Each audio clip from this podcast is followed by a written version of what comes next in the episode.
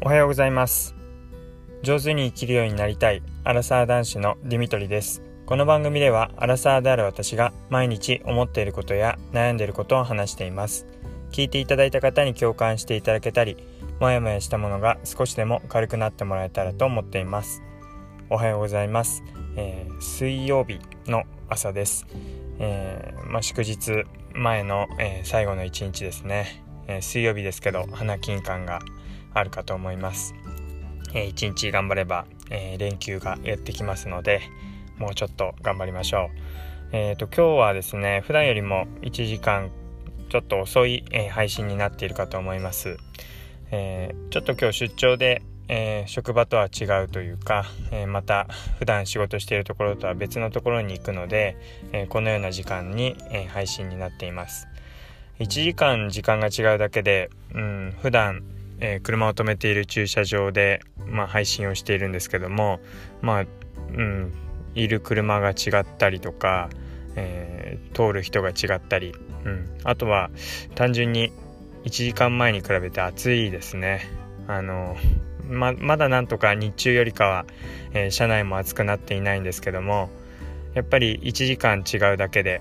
普段電車とか、えー、決まった時間に乗られている方は特にわかるかと思うんですけど1本違うだけで乗っている人が違ったりとか見る景色が少し違ってきたりしますよね。はい、えー、今日は1時間遅い、えー、配信になりました。で、えーと、ちょうどニュースであの相模原事件から、えー、5年になるっていうことで、えー、はいやっていましたでちょうど、えー、相模原事件のことについて考えたことが最近あったので改めて、うん、そのことについてちょっと今日は真面目なんですが、えー、私が思っていることについて話をしていきたいと思います。えー、まず相模原事件についてですけども、うんまあ、もう本当に地名の名前がついてしまうぐらいすごい事件だったと思うんですが、えー、まあ特別支援系のというか、え、まあいわゆる障害を持っている障害者と言われる人たちが入っている、えー、まあ、施設に対してそこの職員元職員だった人が、えー、まあ、青年というか、えー、まあ、男性が、えまあ、押し入って、まあ、たくさんの人を亡くならせた、え殺害してしまったっていう、えそういう事件で、えまあ、たくさんの人の命がなくなられた亡くなったこととともに衝撃的だったのがまあ障害者はこの世にいなくていいっていう、えー、そういういらない人を、えー、まあ、亡くな命を奪って、えー、まあ、障害者はこの世にいなくていいのでそういった人の命を奪うってことは、まあ、いいことだっていうそういうようなことを、まあ、その犯行を行った元職員が話をしていたっていうのが、え、まあ、大きな衝撃だったと思います。でうんその当時5年前にもこう違和感というかなんか社会のこう今私たちが生きてる中のうんメッセージとしてこうあるものと実際に行われたこととなんかいろいろ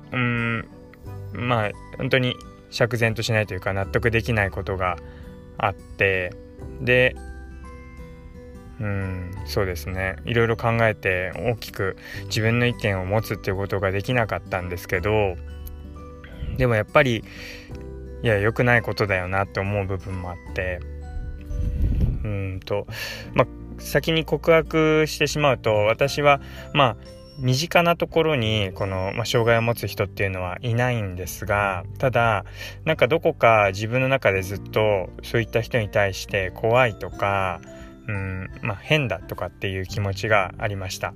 でただ、まあ、そういったことを持つのは良くないっていうことも思っていましたしなんで良くないんだろうとか、うんまあ、確かにこうそれを介護したりとか、えー、見たりしなきゃいけない家族っていうのは不幸なんじゃないかっていうふうにも思っていました。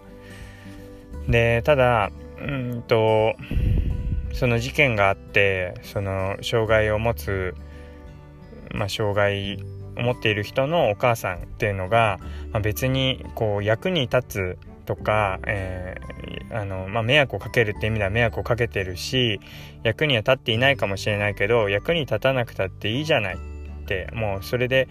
いてくれるってだけであの嬉しいし、うん、それの,、まあ、その存在があるおかげで私は日常を楽しむことができていますってあの彼があの来てくれた生まれて来てくれたおかげで私は生きることがあの楽しくなりましたっていうようなことを言っていたんですね。でうん、なんかこう誰かを助けたりとか何か役に立つとか、うん、誰かのためにならないと本当に存在意義がないとかって思っていたんですけどもあそういうわけではないんだなっていうのが新鮮だったし、うん、そういう考えを持っつことができるんだなっていうことも思いました。でちょうど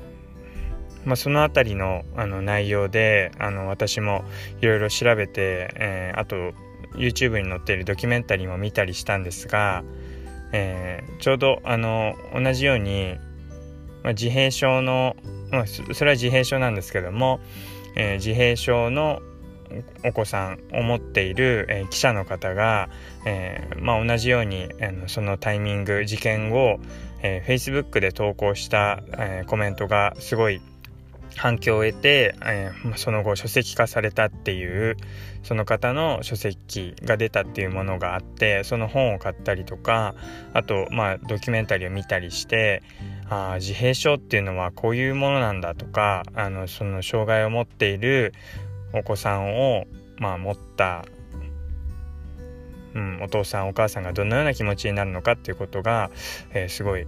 分かった、うんまあ、すごい分かったっていうとあれですけど少し分かったですかね。はいっていうのがあります。うんと神戸金文さんっていう、えー、方のまあドキュメンタリーだったり本だったりするんですがあのリンク貼っておきたいなと思うんですがうんそうですね。やっぱり言葉にするのは難しいですね。あの、うん、その中でそうですね。まあなんかよく出てたのがあのその神戸さんの奥さんまあその自閉症を持っているお子さんのお母さんにあたる人がすごいあの本当に言葉が意思疎通できなかったりとか、あのすごいこう子育てに苦労されている様子っていうのが描かれていてでやっぱり本当にこの子が役に立つかどうかとか生まれなんで生まれてきたかとかっていう意味を問うことにはあのずっとそういうことを問うことがあったんだけどそれをやめましたっていうような話で載っていました。なんかすごい言葉としてああそうだよなと思ったのが内なる自分の内側にある優生思想。あの優生っていうのはまあ優生保護法とか昔ありましたけどそういうやっぱいいものを残しておくとか悪い、うん、そういう、まあ、障害っていうものを悪いというふうに見てまあ残していかないようにするっていうような法律だと思うんですがそういう優勢思想にまあ負けないというか内なる優勢思想をそのままにしないっていうそういうようなことを言っていたんですがあそういうことって、うん、こう言葉にしていないだけでみんな持っているもんだよなってことも思いました。あのいや本当言葉がまとまらずあのはい。それが ありのままになるんですが。あのこのやっぱり事件ですごい衝撃を受けましたし、うん、なんかそうやって事件まあ、はっきり言っちゃうと本当にそうやって相模原事件を起こした人が考えてしまうのも分からなくはないなっていうふうに思ったんです。でそれ自身がすごい怖いなって自分でも思ったしでも